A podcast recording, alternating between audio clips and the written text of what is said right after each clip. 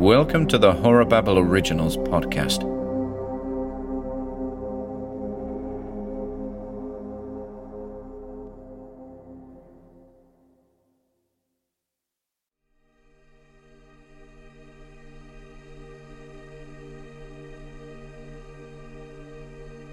The Man Who Saw the Light Over Winter Hill by Ian Gordon.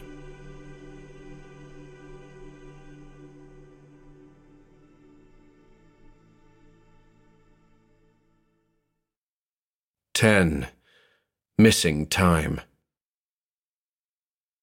I have only vague recollections of the period between falling asleep in that grey world and waking on the sofa on the morning of January 3rd in a colourful world, the real world as I now call it.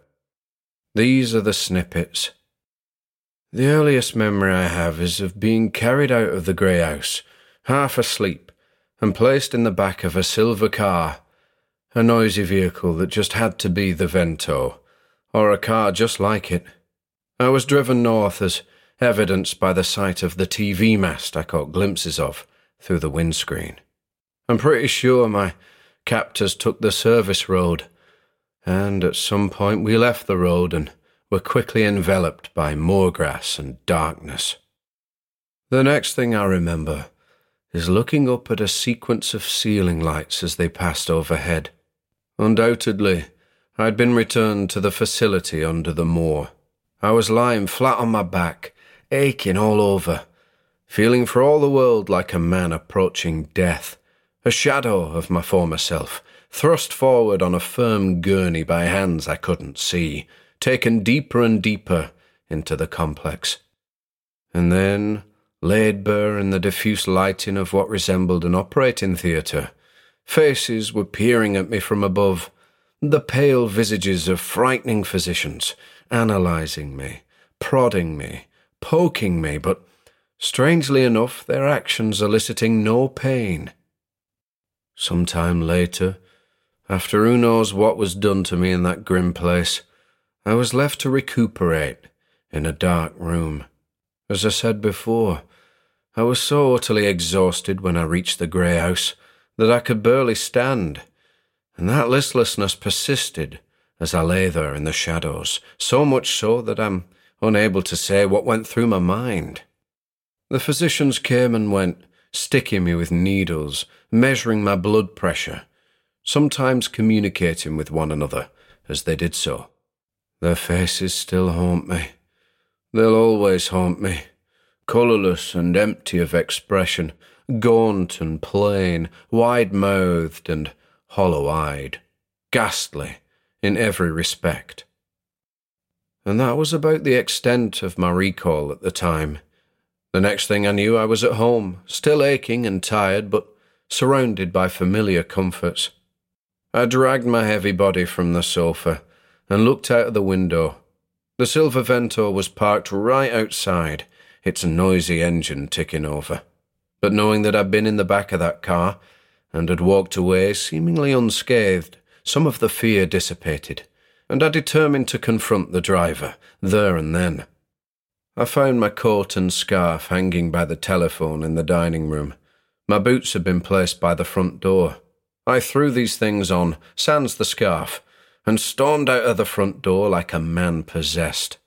But the car moved off the moment my feet touched the flags outside. The driver evidently wasn't prepared to speak to me. Who is that? I heard a voice ask. I turned and saw Justin standing in the yard next door, watching the car drive off to the north. I mentioned it to the officer who was here earlier, he went on, but she told me to keep away from it that it's none of my concern. Christ! This he added upon making eye contact with me. What's going on with you, anyway? What do you mean? I asked, innocently enough. All this business with the police, an intruder. Yeah, yeah, I heard it through the grapevine. That bloody car and. Here, he hesitated. You look like shit. I did my best to form a reassuring smile, then asked, Did you get the name of the officer? Some inspector or other.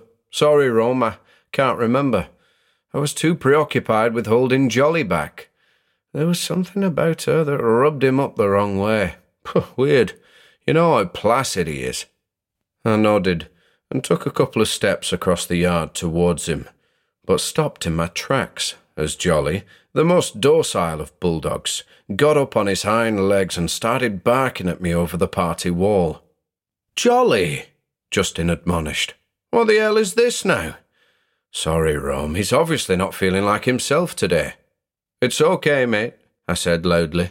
We'll talk later. I went back inside and stood for a moment by the door, nursing a developing headache. From what Justin had said, Inspector Thompson had paid our Quiet Street a visit early that morning. Why? Was she checking up on me personally? Had Constable Milne become aware of my absence and reported back to her? The timing seemed strange to me. She'd shown up just prior to my waking up after several unexpected days away. And she clearly knew all about the Silver Vento, had warned my neighbour against asking further questions about it. No, I didn't like it one bit. There was something going on, and I, somehow or other, appeared to be at the centre of it. Rosie called that afternoon, and what she had to say only made matters worse. I couldn't get hold of you, she said, so I called the police, spoke directly to Thompson. She said you were fine, that you'd been advised to keep off the phone after receiving a bunch of prank calls. Well, I'll tell you, if you hadn't answered just now, I'd have been driving over. So Thompson knew about the calls, too. I was surprised she hadn't had the line disconnected. But I didn't deny anything. Didn't want to further agitate my sister. I told her all was well and that I'd call her the moment the suspect was recaptured. Again, forgive me, Rose. After saying goodbye to Rosie for the last time, I climbed the stairs wearily and shuffled into the bathroom. I walked up to the mirror and took a good long look at myself. Justin was right. I did look like shit. Worse than shit. I was grey through and through. My eyes were bulging in their sockets with dark, swollen bags under them. My lips were chapped and dull. My hair was dry and straw like. I looked like death warmed up. And that was three days ago. You want to see me now? I'm struggling with the pen. All that jabbering at the beginning has really cost me. Doesn't matter. There isn't much more to write now, anyway.